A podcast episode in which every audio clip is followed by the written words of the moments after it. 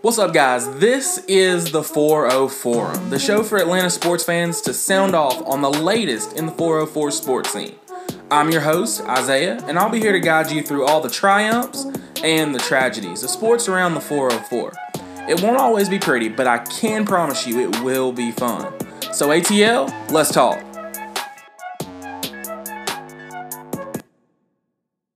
If you want to tell the good people what's up before we get started. What's up? What's up? Yeah, I got my guy Eric Gould here, great friend, uh, buddy from college. We've uh, we've lived a lot of uh, great 404 moments and a lot of bad uh, or even you know terrible Atlanta sports moments together. Um, we got to uh, live 28 to three together Mhm. um, with some other friends. That was um, pretty bad. Um, we we we got to sound off on and get together just shortly after uh, Georgia failed to win a national title on Mhm. second or yeah second 26 um, and and all the things in between. So we've we've we've seen a lot and been through a lot. So nobody nobody better to uh, sit here and have the the inaugural episode of the 404 Forum with. Um, than a guy who has lived the exact same pain, heartache, and heartbreak that I have over the many years of watching Atlanta sports. Yeah. So to kick off the first episode here, we're going to start off with a bit of a rapid fire session, just kind of go quick um, and hit on some of the topics that maybe we're not going to go into detail on and go into detail about on this show, but some things that are definitely prev- prevalent and you guys definitely want to hear about. So um, to start off for you, Eric, uh, the Falcons' next head coach will be blank. I've got three guys on my list. Um, I've got Lincoln Riley, I've got um, Eric Bieniemy, and then um, I don't want to count out Raheem Morris yet. Uh, I mean, with the new diversity rule, um, having Eric or Raheem would both be a benefit to the Falcons. Um, but you have Lincoln as a good head coach, so um, I think with the offensive firepower the Falcons have, Eric would be great to have as the the Chiefs' offensive coordinator. He's seen skill and talent, and I think if he came in, he could do some big things with with the Falcons' offense. But what about you? Um, I said Raheem Morris. Raheem Morris was my one name. Um, knowing how safe and conservative Arthur Blank likes to play things, um, you saw Dan Quinn six wins at the end of last year, bought him another half a year, quarter of a year, whatever you want to call it. Um, so knowing how Arthur Blank likes to keep things in the franchise, keep things close to his vest, he's not going to go out and do something crazy or splashy. As intriguing as Lincoln Riley is, um, I don't know that lightning strikes twice coming from the college game the way that the Arizona Cardinals hit with Cliff Kingsbury. There are some college guys I'm intrigued with. If Dabo Swinney, for example, wants to come to Atlanta, I don't think you I don't think you tell him no. Yeah, But I think there would be some stipulations there, such as getting his uh, his college quarterback. You would may need Trevor Lawrence to entice him. But all that nonetheless, I think Raheem Morris will end up being the guy, especially if he can figure out a way to beat New Orleans, figure out a way to do um, keep some of the good things he's had going here in, the, these past four or five weeks, keep him rolling into the second half of the season. Um, Mhm. So I'm going to say Raheem Morris, even though I don't, I don't know that I love the hire right now. I'm a Eric Bieniemy guy with you, um, Mhm. but Raheem Morris does bring the diversity. We could talk all day about having a black head coach in the city of Atlanta for the city's football team. yep. Um, that that's a huge thing, I think, in Atlanta. So Mhm. definitely one of those one of those cultural hires, you know, for the culture if you want to go there. But also a hire where I think you got a guy who knows both sides of the football and, can, and can get the, could get the job done if given the opportunity for a full season. Yeah. But next question on rapid fire: the team most likely to win a Super Bowl not named Kansas City is. Pittsburgh just got their ninth win. I think you'd be crazy to not have them on your list. Um, and the Bills lost today, but don't count them out. yeah, keeping it quick. Uh, Pittsburgh was was my number one answer. I, the Bills are intriguing. Um, there are a lot of teams I think that are right there in that could contend category. The Packers, the Saints, all those teams. hmm Um, but I think the Steelers have to be the favorite if you're looking at it and saying not Kansas City, then who? I think it's Pittsburgh. Um, Yep. Next question: Biggest surprise in college football this season has been blank. Either Cincinnati's play or the lack of a clear top 10. Just every conference has, has beat itself up. That's very true. Um, with you know COVID nineteen and the pandemic and all that stuff going on, I think the the parity that you're seeing in college football may not be true parity. I don't think it's a true depiction of what we're getting. You know how good or bad a team is. Is Mhm. Indiana the tenth best team in the country? I don't Mhm. know. Do they deserve to be in the tenth spot right now? Absolutely. Um, they have a big test this weekend. They'll get to show it against Ohio State, definitely. Mhm. Um, but I like that answer. I was thinking more of a team. I'm thinking specific team, and uh, my specific team is definitely LSU. I think coming off a national title, even though you lost, you know, the majority of your starting roster to the NFL, I didn't think that they were going to be as bad as they are. Um, and that that's a bit surprising to me, a bit shocking to me mm-hmm. that they, you know, that they've struggled the way they have. And also, you could even say Oklahoma as kind of one B right there because again, you think Lincoln Riley, the quarterback whisperer, got all this, you know, this offensive talent and these guys that can play. Spencer Rattler struggled at times, went to mm-hmm. their number two quarterback for a period, and before Spencer Rattler came back. So yeah, I think Oklahoma definitely fits that surprise category as well. Um, mm-hmm. So for you, the next college football playoff champion will be who? Alabama. I I hate to say it, and we say it every single year, but when you look at Clemson, who struggled this past week against, um, was it Notre Dame? Notre Dame. Notre Dame's run game specifically. Yeah, and Notre Dame's a good team. Um, I, I, I you got to give credit where credit's due. Notre Dame's a good team, but Alabama is just stout this year, and so I, I think it'd be um, it'd be tough to not go with Alabama on this one. I agree. I think uh, Alabama is the team to beat right now, even though they may not be ranked um, number one, or I think they are ranked number one now. But Alabama, I think, is is the team to beat. They're the standard. Their defense is good enough to come in and, and hold you hold you down and keep an offense like Notre Dame's, who is good but doesn't quite have you know the necessary playmakers to to do what you need to do to beat Alabama offensively. Mm-hmm. And then in a game where your offense can score points, like where you know, for example, Clemson, whose defense isn't the greatest on you know in the country right now. Yep. Um, they can turn it into an absolute shootout. Mac Jones can get off with all those weapons he has on the outside, um, even without Jaylen Waddle. So yeah, I think Alabama's the clear cut favorite. They're the number one team in the country for a reason, yep. and they're going to be the team you got to you got to go through to win a national title this year. Even though I think Ohio State has a chance, they have a shot but I'm still taking Alabama. Yeah. Um, so, a couple more questions here before we transition to uh, the Atlanta Hawks and talk about the draft there. Um, so, to begin the 2021 college football season, the University of Georgia's starting quarterback will be who? It's going to be between D'Wan and JT. I think. I think you give JT the shot. Um, we haven't seen him play at all this year. Um, D'Wan's had times to step in and prove himself, but hasn't necessarily step up, stepped up, or risen to the occasion. Um, but don't sleep on Brock Vandagriff if if he if he commits to Georgia and is more than a verbal commit and, and he steps in. I mean, you got a five star th- that's hungry and ready to play um, in in the midst of so much quarterback confusion. And so, um, don't sleep on Brock. But at the same time, Georgia's got three other quarterbacks riding the pine right now uh, that I'm sure would be very excited to step up. Definitely. Um, this is one where we're going to differ. We're going to have to double back here. Um, but I'm going with Carson Beck. I think Carson Beck deserves an opportunity. I think mm-hmm. as an incoming, you know, freshman this season, he's in house. He's in the quarterback room. He knows what's going on. He's had a year to study that offense. Um, he should, I think, get an opportunity, an audition, a dress rehearsal um, you know, we've seen D'Wan Mathis. We've seen where his, you know, what his strengths, what his weaknesses are. Mm-hmm. We've seen Stetson Bennett. I think we know, we know Stetson Bennett as a fan base. The universe, they know Stetson Bennett. We mm-hmm. know what Stetson Bennett can be and what he can provide. The wild cards again, JT Daniels, who who knows, and then Carson Beck. But I think Carson Beck, because he's healthy, because he's been in that offense from day one, because he'll he'll get a few a few dress rehearsal reps here at the end of the year. I'm taking Carson Beck. So, last one here, number one overall pick in the 2020 NBA draft will be. I said either traded back to Golden State or Charlotte, or um, I think the Timberwolves should pick Onyeka Okongwu. Um, I butchered that last name, but I think they're the best. I think he's the best fit for the Timberwolves. Interesting. Interesting.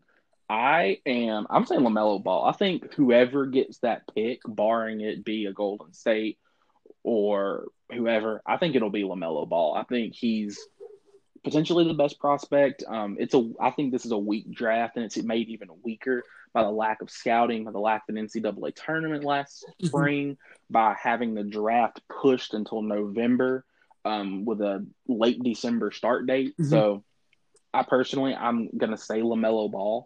Um, however, it's up in the air as usual. You never can tell Yeah. with the NBA draft. And but I think the Timberwolves are either going to say they're either going to go all in on Lamelo Ball and say, "Hey, this is the guy we want to run the show at the point for us," or they're going to move that pick for. I say Devin. I think Devin Booker. I think they, they that's about the only guy you, they would consider Mhm. moving the pick for, and then rounding out their their big three later in the draft with hopefully a guy you get somewhere in the first round. So that would be that's my thought on that. But nonetheless, sticking with the NBA draft, let's talk about the Hawks. Let's bring it back to the 404 um, and kind of throw around some options with that number six pick. Um, the Hawks, there are, seem like there are a myriad of options. New options come out or are reported by some different reporter every single day. Mhm. So, with that being being said, kind of what we kind of know what the the Hawks' options for the pick are. They can keep it. They can try to trade up. They can trade back. Um, they can trade it all together, not take a first round pick this year because they get a player, whatever the case may be.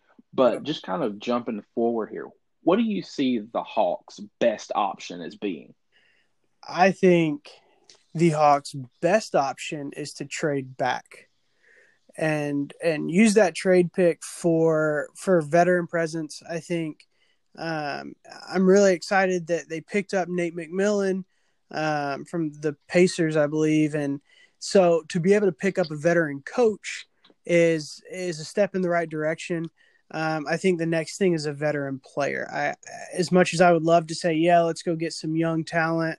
Um, we have young talent, and I mean, like you said earlier, the the draft class is it's okay. It's not exceptional. You're not looking at at three or four guys that are going to come out and be all stars in the next three four years. Um, you might, but it's not a very strong draft class. And I think, with that being said, the best option is is to trade trade back. I agree.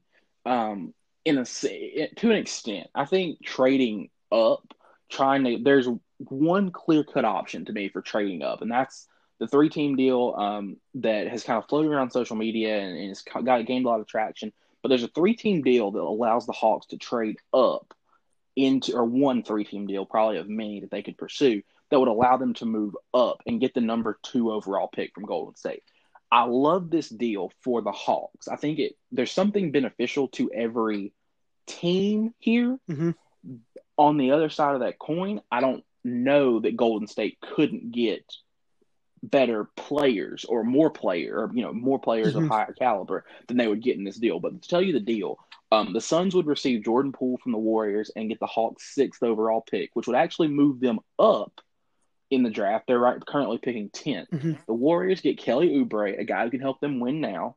Kevin Huerter, another guy on a rookie deal who can help them win now, a solid shooter Mhm. from the Hawks. And then they would also get the Suns' number 10 pick to draft a lottery prospect in, in that respect. But then the Hawks would receive Ty Jerome, you know, kind of a, a shooter and, and on ball guy for the Suns. And then they would also get the Warriors' number two overall pick. I love that trade. I love it. Mhm. That if I'm the Hawks and I'm thinking, okay, what do I want to do to move up in the draft? Presumably to take Anthony Edwards at number two overall Mhm. to give you the star of the future at the two at the two guard position. That seems like the best deal. However, I think the Warriors can leverage that number two pick into more. Whether Yeah. that number two pick is something with Boston to get them Gordon Hayward and some other young players who are you know more young players than just Kevin Huerter. Um, potentially also could leverage that pick into a Ben Simmons, for example. You know, Philadelphia is kind of trying to figure out what they want to do. There's more that they could do with that pick, I think. But I think if they're willing to take that Ke- Kelly Oubre, who's on a one-year deal, whose deal would expire after the season, and then Kevin Huerter to try and re-up and go for it in 20, you know, 2020, 2021. Mhm. Who I think I think that's a solid deal for everyone involved right there. However, um, back to your trade down, your trade down aspect. I don't know if that's the most likely move. I think it may be the best move. You trade it, trade the pick back. Um, Tyrese Maxey is a guy that some you know people are saying the Hawks like. Mhm. Um, some people feel he could be a star in the making, but he's not a guy that's going to help you in year one. As you know, year one, year two, he's more of a prospect that's going to blossom. You know, in years three, four, five, on down the road. Mhm. I think that pick is going to get traded for a player. I don't think it will be just for a player straight up. I think it'll be traded for a player um, in general, and let me tell you why. Um, it's they're going to trade that for a player because the front offices, I think, made it pretty clear that the postseason is the goal. They want to be in the postseason in some capacity in this year, whether in this you know this upcoming yeah. season, whether it be in the you know seven through ten play-in game and they end up making it a seven seed or eight seed, mm-hmm. or whether it be you qualify as a top with a top six seed. So I don't know what that what that looks like, but I personally I do believe that they're going to want a player. Now, what player would that be? Who knows? Yeah. Um, the, the Hawks have been every every rumor for every deal. So could it be Jrue Holiday potentially? Victor Oladipo is an option. There's an option that gets you Gordon Hayward mm-hmm. um, and Boston's number 14, number 26 picks. There's also Kevin Love is a guy to keep an eye on. Mm. Also Bradley Beal yeah. is the guy with the most most appeal that people have their eyes on. Um, I went ahead and cooked that one up in the ESPN trade machine. And that if you go number six, Kevin Huerter or Cam Reddish, Dewayne Dedmon, and DeAndre Hunter, that will get the job done mathematically. I think you're giving them solid prospects for the star that the Hawks kind of need and kind of are looking for mm-hmm. to go beside Trae Young. Yeah. So with that in mind, um, we kind of talked about what our opinions on the best things. What do you think is actually going to happen come Wednesday night when they say with the sixth pick, the Hawks select? I think I didn't play this out because I do think the Hawks will probably just settle and pick somebody. Because um, I wanted I, one of the trade rumors I saw floating around, gosh, the past week or so was uh, DeMar DeRozan, and I that one really intrigued me. I think for me personally, I would love to have Chris Paul. Um, the issue with having Chris Paul is uh, how do you balance him and Trae Young? Uh, but Chris Paul is a, a, solid veteran presence that has been in a ton of situations that has seen a lot of coaching that um, is really great in, in coaching up young players. Uh, he's an influential player, but I I think when it comes down to it, I I just see the Hawks picking up just someone that will not necessarily do anything right now, but you'll have to wait a couple years and that's the expectation. I don't like that I have that expectation, but we've seen the Hawks and we've seen all of Atlanta sports just over and over pick uh, a player that yes looks good and then they just fizzle out either because it's poor coaching or it's just not the right fit for them. And I I don't want that to happen again, but I think that's what's going to happen. The Eric, these are the new Atlanta Hawks. This isn't the old Atlanta Hawks who are just content to fizzle. The the front I think the front office saying that there's an expectation of the playoffs definitely has an effect on Lloyd Pierce. You know, he obviously in, in a situation where half the roster gets COVID nineteen or something mm-hmm. catastrophic on, on, that scale happens, your expectations have to be tempered because Lloyd Pierce is a good coach. Yeah. He's doing a good job. But I think with the expectation of playoffs or other things need to would would be happening at that point, I think they're going to make a move or, or some move, mm-hmm. whether it's you know, to trade back and acquire a player like even a Gordon Hayward yeah. who isn't his old self, but still is a quality player. I think the Gordon Hayward move gets a lot of traction. I think it, it I'm not gonna say most likely because it's so hard to predict what trade this trade or that trade will happen, won't happen. Yeah. But I think the Gordon Hayward deal is a is one that they would give a second look mm-hmm. to if it came to it. Um, you get number 14 and number 26 for the sixth overall pick and Gordon Hayward who gives you the star power, a guy who's been on contending teams, who's played as, you know, really the, the guy for Utah for much of his young career. Yeah. So coming into that situation, he brings some leadership, brings some intangibles. You saw in the playoffs how that Celtics offense didn't run as well when Hayward went out for a period with a sprained ankle. Yeah. So I think you're getting a guy, maybe not star caliber. You're not going to win a title if Gordon Hayward is your quote unquote best player, even your second best player. Mm-hmm. But if playoffs are the goal, I think Gordon Hayward adds some wins to your total. You have a healthy John Collins for hopefully all of mm-hmm. the year to add more wins to your total instead of having him miss 25 games. Mm-hmm. You have a full year of Clint Capela to really see what you got in that mm-hmm. deal. You have, you know, a full year of whoever you take at 14. Maybe it is Tyrese Maxey. Maybe it is, you know, a, a prospect, a long term guy, whoever it is. And you also have year two Cam Reddish, who I do want to remind everyone was looking like a viable three and D type player post All Star break yeah. um, last year. You do have Kevin Huerter coming back for his what, third year, coming back ready to be that shooter. You do have um, you know DeAndre Hunter, who looked like a very solid three and D type player down the stretch. So your young guys were taking strides. Now it's just a matter of taking those strides, putting them, really putting them into into perspective and allowing them to continue making those strides. Having not played a game in nine months, will that affect you when the season starts back?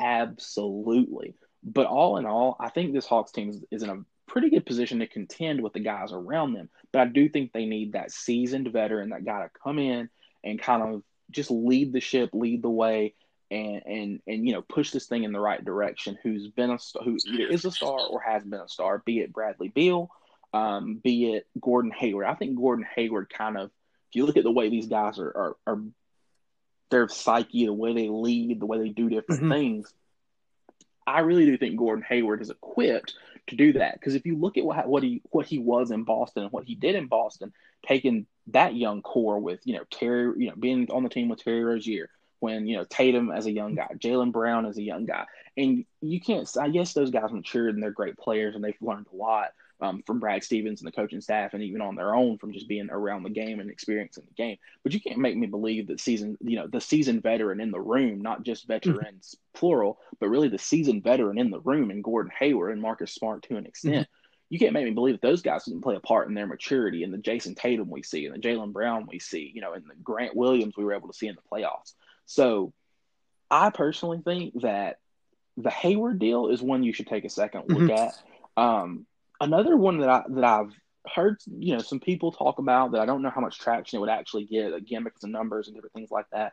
But it's Kevin Love, another guy who has been there. He's won a championship with LeBron James.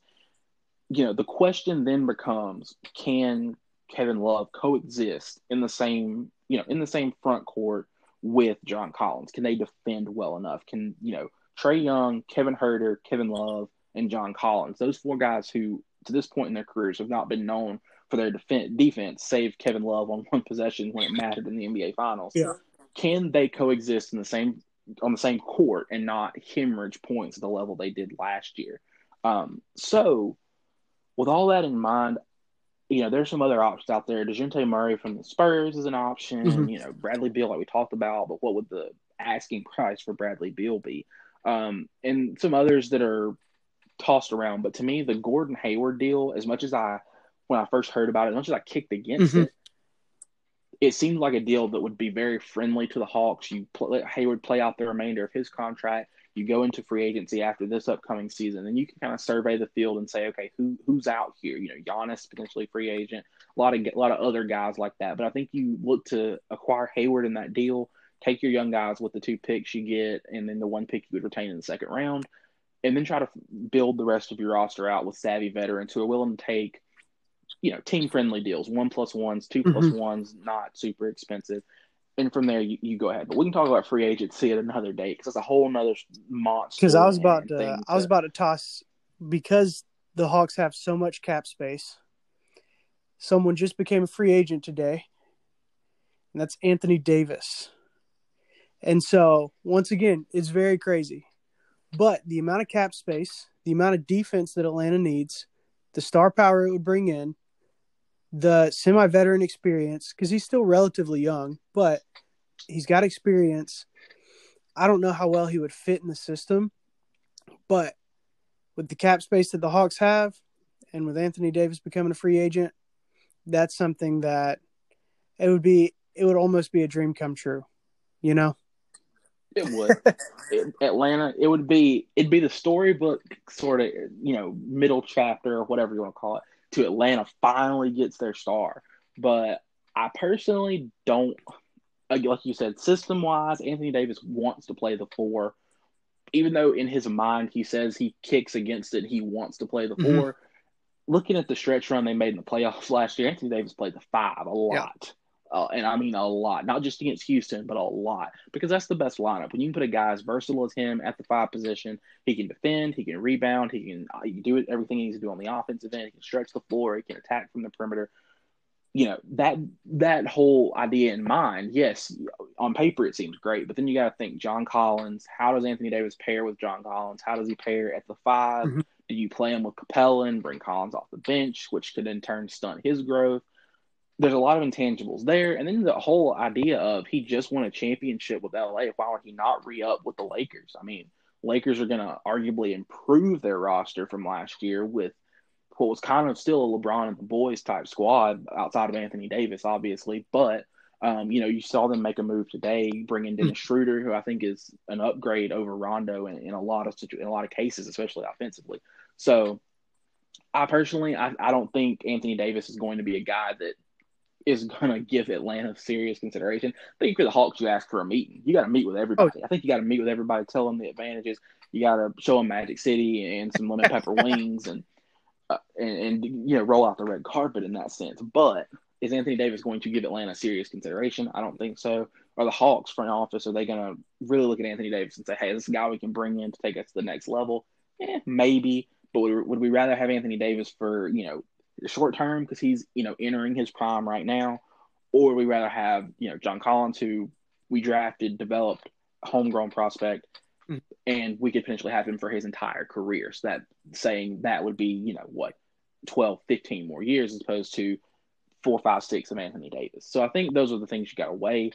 And again, we'll talk about free agency more later. But personally, I think Anthony Davis is he's not even going to consider the Hawks but it would be great if he did. so moving on for for the Hawks, we talked about front office expectations.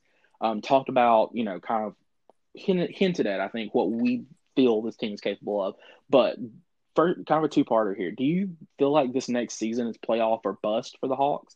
And what kind of improvements do you want to see um, on the way to whatever we expect this next season to be? Yeah, I think I think we'd be crazy to not say it's a playoff or bust. And, and the reason I say that is uh, we we've talked about this team a lot, but when you look at the Boston Celtics, I mean, they their young core of, of Jayson Tatum and Jaylen Brown.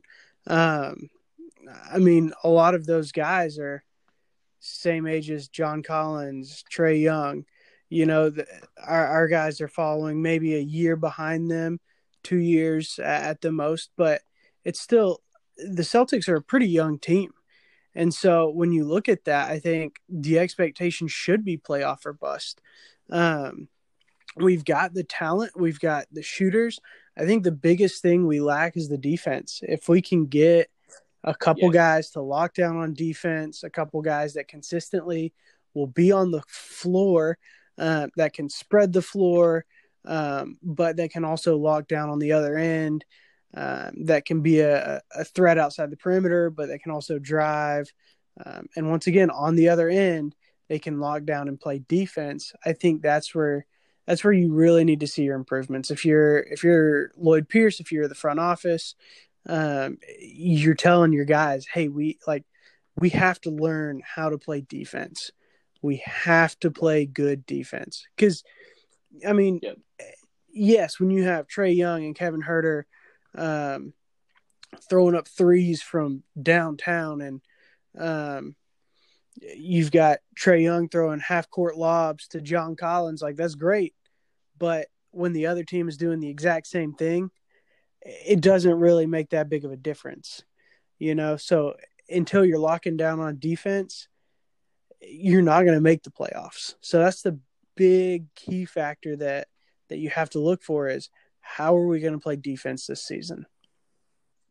You're a hundred percent right there. That was my biggest thing um, as well as far as improvement. So great minds, I guess, thinking alike um, and all that stuff. But you look at the teams that win championships; they're in the top.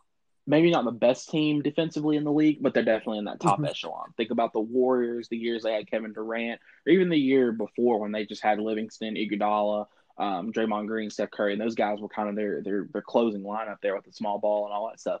Um, those teams were top echelon defensively. The Lakers last year were number one in, in, team defense last year with Anthony Davis as the anchor, and you know LeBron and Rondo and those guys kind of filling in around and taking the challenges on on the perimeter. But nonetheless, you have to be able to get some stops and get stops when it matters. Not just saying, "Oh, we're going to get stops, we can figure it out." You got to be able to get stops. You got to be able to get stops late, and you got to be able to get stops consistently. Mm-hmm. Um, those are the the biggest things I think that will make this team a playoff team. Because as bad as they were defensively, I mean, looking at, at you know at the Hawks defensively last year, last in total points allowed, last in points allowed in the paint, which Capela should make that statistic much much better.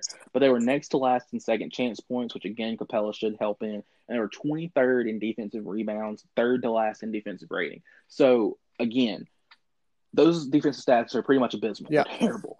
However, you hope to see some guys turn the corner that you have, uh, you know, in in house that can do that. And you've heard champions say, guys in the NBA who have been here for years and, and done the played the game and done this thing at a high level. They say, hey, the the toughest thing for a young team to do is learn to defend in the NBA. Just and it just is. It, for whatever reason, it is. People say defense is about effort. No, defending is a skill.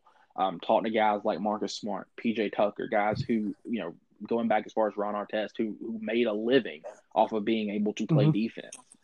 Defense is a skill. It's a skill that people will pay for. I think it's a skill that the Hawks should look for in free agency, but it's also a skill that I think they brought in in a lot of the guys that they have. You know, Trae Young was statistically the worst de- defender in the league last year. I look for him to be better this year. Just fact of the matter, Steph Curry was a terrible defender when he came into the league his first couple years, but he got better. He found out how to be serviceable on on his mm-hmm. matchup night in and night out, and he, he he can do it. He can defend, and that comes with I think getting stronger, getting more experience, more season for Trae Young is what it is. But the guy that I look for to fill that perimeter defensive void is Cam Reddish. I, I really do believe Cam Reddish can take another step because he was taking that step when the season mm-hmm. stopped um, just after the All Star break. I think they only played around 10 games, but in those 10 games, he had upped his uh, scoring average seven points to 16 points a game. He had been in double figures in, I believe, all 10 of their games they had played, and he was just more solid defensively. He had two, you know, great games where he had 26 against Brooklyn and 28 against the uh, the Wizards a, a, week or so later. But I think of, of Reddish as the guy who number one has the most star potential out of last year's rookie class. Even though um, DeAndre Hunter was taken ahead of him, I look at Reddish as the guy with the most star potential, and I also look at Reddish as a guy who could really fill that three and D role before he becomes a star. If that makes sense, he could really be the guy who is going to be a I won't say Trevor Ariza because you know I don't want to pigeonhole him into into a guy's you know a makeup or whatever. But I think a Trevor Ariza type mm-hmm. guy um, who could potentially be a slightly better athlete, definitely a better ball handler, a three level scorer, and a guy who eventually transforms into the star that the team needs, the homegrown star that Atlanta needs to draft and has missed on time and time again, all the way back to missing on Chris Paul when he was coming out of college, taking Marvin Williams second or third overall whenever they did, and missing on Chris Paul. So, with that in mind, I, I really do think this team defensively is where they need to improve. Do not mm-hmm. get me wrong there, but I think they have the guys in house, and they can you know kind of bring those guys in in free agency, whether that be you know a Kentavious Caldwell Pope or different guys like that. Um, I really do think they can they can make that work with Capela as the anchor, John Collins taking a step, Trae Young getting better, you know, Cam Reddish being able to take the other team's toughest perimeter matchup at times. You know, Kevin Huerter being a better defender, DeAndre Hunter also being a lockdown guy and specializing in defense. And then whatever else they're able to bring in. I really do think all that can contribute to to the Hawks being a playoff. Yeah, so you talk about Cam Reddish stepping up and, and being that lockdown defender. Uh, is that something that you see happening before the All Star break? Do you see that coming out of the gates? Do you think it takes two, three weeks, or do you think this is something we don't even see this season? I definitely think it's something that we see. You know, in the in the time that you know the Hawks got to be together as a team and do their little mini camp or whatever you call it, the league was so gracious to give Atlanta after letting you know the other three quarters of the league play a full season or you know essentially the rest of their season that you know that notwithstanding i won't get into my gripes about that. But however i do think cam reddish maybe not pick up where he left off considering he's had a much longer gap between playing mm-hmm. games than normal. But i do think we'll see that emergence we'll see that presence we'll see that you know we won't see so much of the the, the struggles early as we saw last year. We won't see the, the flailing and the kind of you know almost like he's he's in water that's too deep Mhm. at times. I think we'll see him begin to come, you know, have a commanding presence on the floor, act as though you know he is a second year player. We have to remember he is a Yeah. second year player. He's not a twelve year veteran. He's a second year player. We can't expect him to be Jayson Tatum, Jaylen Brown yet because fact of the matter is those guys are in year three, year four, year five, going into year six. So I do think we can expect an emergence similar to yes, we we should hope they are on that trajectory, but at the same time, do not think that we can expect you know Cam Reddish to be that type of guy right now. But I do think he can be a guy that can contribute to a playoff run, and who knows, maybe even getting you over a hump, um, getting into the second round with this young team, which would really you know make Atlanta much more marketable to free Mhm. agents and. You know, whoever else thinks they may want to come be a part of what's building here in Yeah. uh, so in you Atlanta. talk about um, him potentially helping us get into the playoffs. I think the biggest issue I've seen with the Hawks is the first half of the season, uh, they just kind of basically limp through, and then they hit the All Star break. And after the All Star break, they look like a brand new Hawks team. I mean, they come out firing on all cylinders. Um, I mean, we saw. Um, gosh, this is where we see huge steps happen is after the All Star break. But with that being said, clearly uh, we've lost so many games in the first half of the season that we can't come back after the All Star break. So, do you think this is something that he has to he has to lock down, or do you think we have to get a free agent in?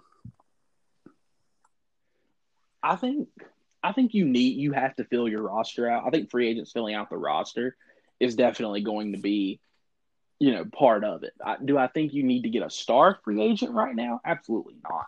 I think you can still wait on that. You can still see what happens in the Giannis sweepstakes. You can see, you know, survey the land and see what is happening. Um, however, do I think that, you know, do I think that the Hawks are able to, you know, right their wrongs, if you will, before the All Star break this year? Absolutely. I don't just think they can. I kind of expect it because of how good they played in the second half, the brief part of the second half they had. And you have to remember as well in the first half, losing all those games, you did you lost a lot of most of those games without Mhm. John Collins, if not all of them. You lost them with him out for the 25 games for the PED suspension or whatever it was. So if you bring him back and you win you know, a quarter of those games, you're in the playoffs. The Hawks miss the playoff line or go into the bubble by like three and a half games or Mhm. something like that.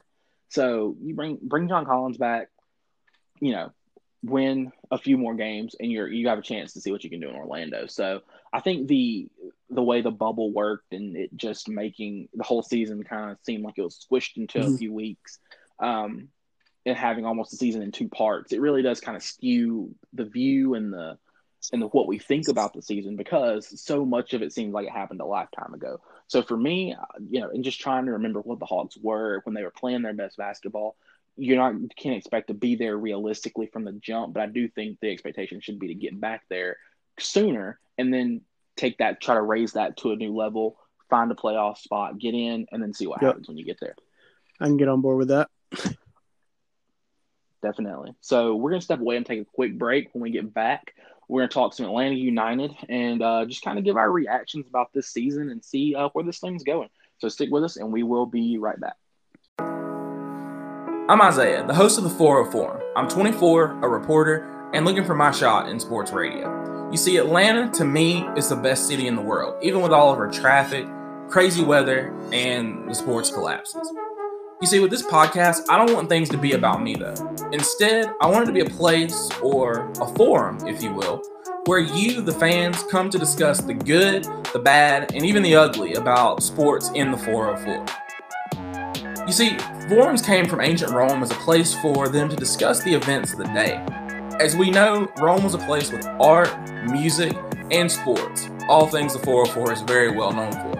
And if the ancient Romans needed a place to sound off on the issues of the day, well, let's just say Atlanta sports fans are long overdue for theirs. New episodes will be dropping weekly, so please be sure to listen, like, subscribe, and leave a review on Spotify, Apple Podcasts, Anchor, or wherever you get your podcasts from. And be sure to give us a like on Facebook at the 404. Forum. And let me hear your thoughts, opinions, and even hot takes on the happenings of the 404 sports world. Remember, it's a forum, so we always want to hear what you have to say.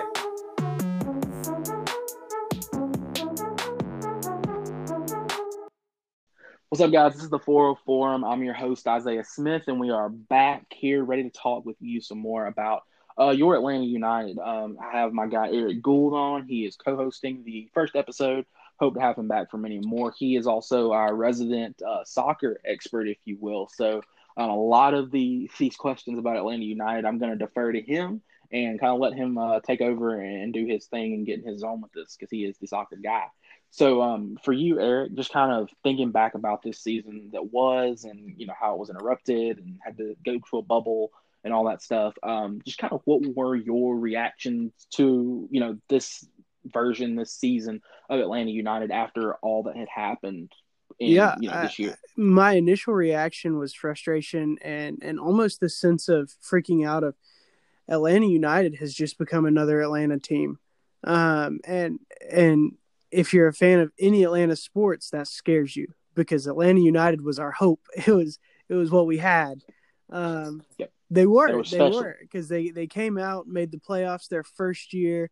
Um, second year they made a run at the playoffs, and I don't know if it was the second or third year that they won the cup, but regardless, that they were a young team that came out and and did what they needed to do for Atlanta. Now we have the Braves and um, and the Braves are doing well. But my reaction was to freak out. Um, but when you look back at the season, they fired Frank de Boer pretty early in the season. Um, uh, Martinez was out for most of the season. Uh, we sold Pity Martinez, and and Barco missed a lot. And with all of that being said, I think we also either sold or lost most of our defense, and, and so a lot of that defensive firepower was gone that that we had. So um, mainly Gonzalez Pirez, uh, he was phenomenal back there. He was aggressive, um, and and when we lost him, I think it it took a bigger hit to our defense than we we thought. Um, so my initial reaction was uh, a little frustration and, and a little fear almost, but I, I can't freak out yet. Yeah, I think that's the appropriate reaction considering the changes and, and the weird season they had. You know, they were they were subject to a break as well from, you know, what, February, March through June, mm-hmm. July, into August. They were just like everyone else. They had that long layoff, long break that, you know, kind of chopped everything up. But you know, getting back to what you were saying about losing pieces, I think that that is not something that I think Atlanta United should should rely on to not happen. Because here's the thing: when you're a first class organization, when you're a first class team, when you're a champion, everyone else wants to be where you are. You know, think about the Patriots in football for to liken it to another sport. Think about you know the Warriors if they and during their run, the Heat during their run. People wanted want guys from those organizations to come and run the show. So it should not be a surprise that Tata, you know, left, that, you know, Miggy Almiron, you know, was was sold and, got, you know, more money to play elsewhere, that Darlington Nagbe was, you know, ended up being traded and left, or Julian Gressel left because, you know, they're both able to make more money and those kind of things. And yes, those guys played integral roles for Atlanta United on their teams, you know, in the offense, you know, Nagbe starting, you know, kind of starting the offense and Gressel, you know, being a finisher on the back end and things like that. But the fact that those guys are gone, those guys weren't the they were part of the organization, yes. But the fact of the matter is the reason you're a first class organization is because of the organization. The guys at the top call mm-hmm. shots. So the fact of the matter is this happens to all good teams. You have to figure out how to how to respond and reload. You can't just get down on on your laurels of oh well we lost this guy we're never going to find another guy. The next guy's out there. You may have to develop him a little bit. You may have to figure it out. But you know, the Patriots didn't didn't slump their shoulders when you know when when guys leave, when those when those receivers leave, when you know this guy leaves, that guy leaves mm-hmm. for more money. They don't slump their shoulders, they don't drop their heads. They just go find the next guy, plug him in, and then the shit keeps rolling. The cog, you know, the next cog in the wheel helps everything keep rolling, and a lot of times it rolls better if you you have a good scouting department. So I think that you know with Atlanta United, I think the coaching change it definitely hurt. Um, losing those players, losing Nagbe, Gressel, you know, Miggy being gone, all those guys, yes, it hurt. However, I think the reason that they're a first class organization is because they're able to look at, you know, look at the guys they have. You know, Josef Martinez, arguably the best at his position in Major League Soccer, Jurgen Damm, uh, you know, mm-hmm. Ezequiel Barco, uh, Marcelino Moreno, Brad Guzan, those guys they're able to look at them, rally the troops, and say, okay, this is what we need. Go get the pieces they need, plug them in, and continue their success. That's what makes first class organizations first class. It's not getting guys in and keeping them forever because essentially you're holding guys back. You're not letting them go blossom to be their full fullest selves. But it's getting those guys in, making them as good as they can be, putting them in positions to go and blossom. You know, make more money elsewhere in a bigger league or a bigger market or whatever. Um, you know, considering MLS isn't the top soccer league on mm-hmm. the planet. You know, let them go to Europe or you know to where what other bigger league that's going to play mm-hmm. pay them more but then also finding the next guy to plug in that position and say, hey, let's go win another championship with you, you know, and get you paid. So, yeah. not to say that, not to say they want to be a feeder system, but mm-hmm. nonetheless, you got to be able to plug and play and, and fit pieces in because that's what makes first class organizations first class. And I'm going to say, you know, Arthur Blank, you know, Arthur Blank don't don't have no junk. So Atlanta United, I think, is going to be a first class organization. It's well run, and I do look for them to be back. Is it frustrating? Absolutely. Um, you know, is is it kind of maddening? Or you do you feel like you're on that whole, you know, this you know everyone says we so and so wins the championship, we can suck for the next twenty years. Well, yeah. I don't want to suck for the next twenty years. You win one, you want to go get two yeah. and three and four and five. So you know, it, winning is addicting. It, you know, the same. You know, winning is a habit. Same mm-hmm. as losing is a habit. So I think Atlanta United is going to want to further the winning habit.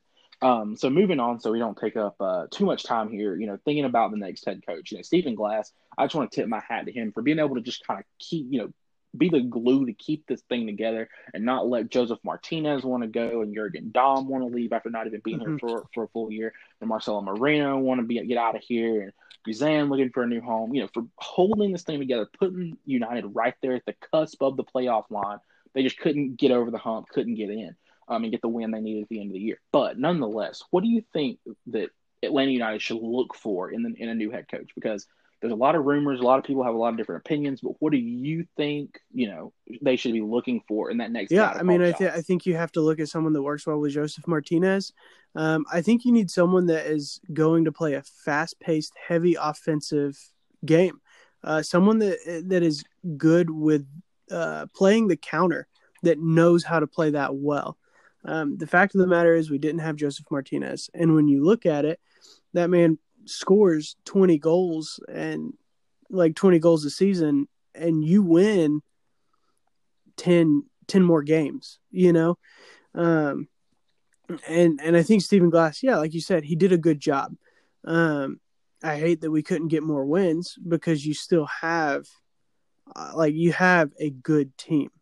Um, but I think the biggest thing is you have to look at guys that are going to want to play offensive soccer. Um, our defense needs a lot of work, but in the MLS, because it's not top tier soccer, you can just outscore the other team. That's true. Um, I, I, you know I agree with what you're saying.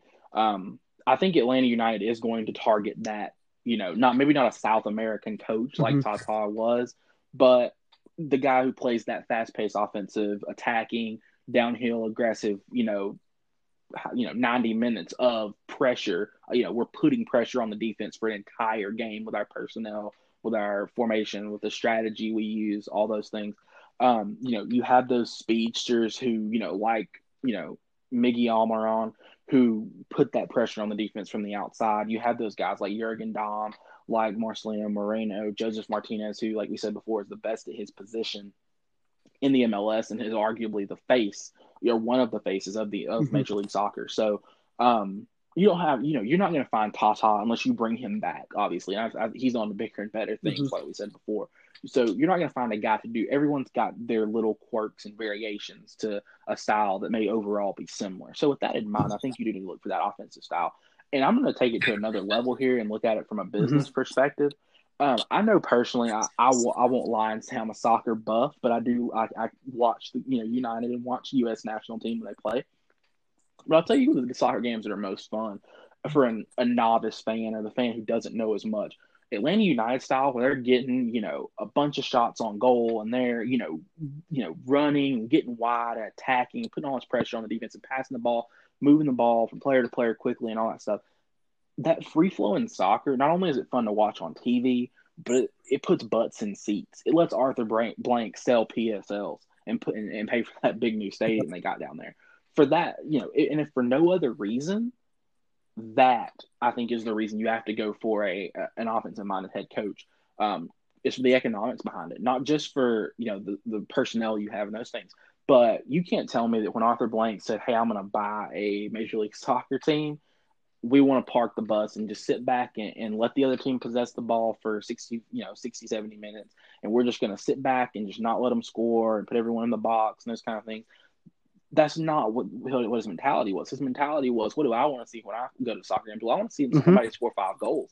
So let's get the personnel, let's get let's get the guys out here and the strat playing in the system that puts us in positions to go score five goals. So do you you need to upgrade defensively? Yes, you can't just rely on Brad Guzan to stop every shot. As good as he is, you know the three times a year where he's not a wall and gives mm-hmm. up two or three goals. You don't want that to be your doom that keeps you out of a number one seed or keeps mm-hmm. you know puts you out of the playoffs even because you get blitzed you know once on the road in a weird environment or a weird game where something weird happens or a car you know there's you get carded in a weird situation or whatever. Um, your defense needs to be serviceable. You need to be able to get get some stops and and do things you know on that end of the soccer pitch, but also you want to flip that and to put pressure on the other team's defense. Take mm-hmm. advantage mm-hmm. of your situations when you have numbers and those kind of things. Um, but I think one of the other things is the economics behind it, especially in COVID time, if you want to call it that, whatever. You want to put that pressure on the other team's uh, on the other team's defense because mm-hmm. it puts butts in seats. We like getting up and, and being loud and, and going crazy when you know it, there's even almost a goal, not even a, a yeah. goal, but almost a goal. So yeah, I think I think those are the kind of the big keys from Atlanta United. Yeah, right I I think it's I think we're in an okay place. I don't think we're ready to freak out yet. I think as soon as we get a good coach, um, that'll pull a couple guys into our defense. Uh, you look in South America, you look in Mexico. That's where we pull a lot of our talent from. Just keep pulling from there. Give those guys chances. Um, I think I think Atlanta United is in a, in an okay spot. I agree. I think they're in a position to go either way. Um, but knowing the type of organization and the type of leadership you have, I do believe they're going to lean toward the. I'm leaning toward the plus instead of the minus for them yep. going forward. So um, that's definitely a good thing. Like I said, knowing you going back to being a first class organization, knowing that you're going to make good decisions at the top, it's well run, and those things are going to happen. Is something that as a fan and, and a spectator and a watcher, you can take heart in and know that hey, this team's going to be all right going forward. Um, so yeah, but unfortunately, that's about all the time we've got for you guys tonight. Today, tonight, whenever you are listening, um, be sure to to like and subscribe and give us a follow on iTunes, Spotify, Anchor, wherever you get your podcast at. Um, yeah, thank you for being on tonight, Eric, and for and for going at it for you know forty five minutes an hour, however long we went. Um, really appreciate it, and uh, yeah, always love your opinion. Yeah, man, appreciate it. It's a good time. Yes, sir. Definitely look forward to having Eric back. But uh, once again, thank you guys for listening. Um, let us know what you think. Give me your opinions. Uh, give me an audio message. You know, drop something on the Facebook. Um, let us know what you think. Um, we'll be back uh, in a week. We're going to talk a few little more Hawks. I'm going to talk some Georgia football, hopefully, in more detail. So thank you.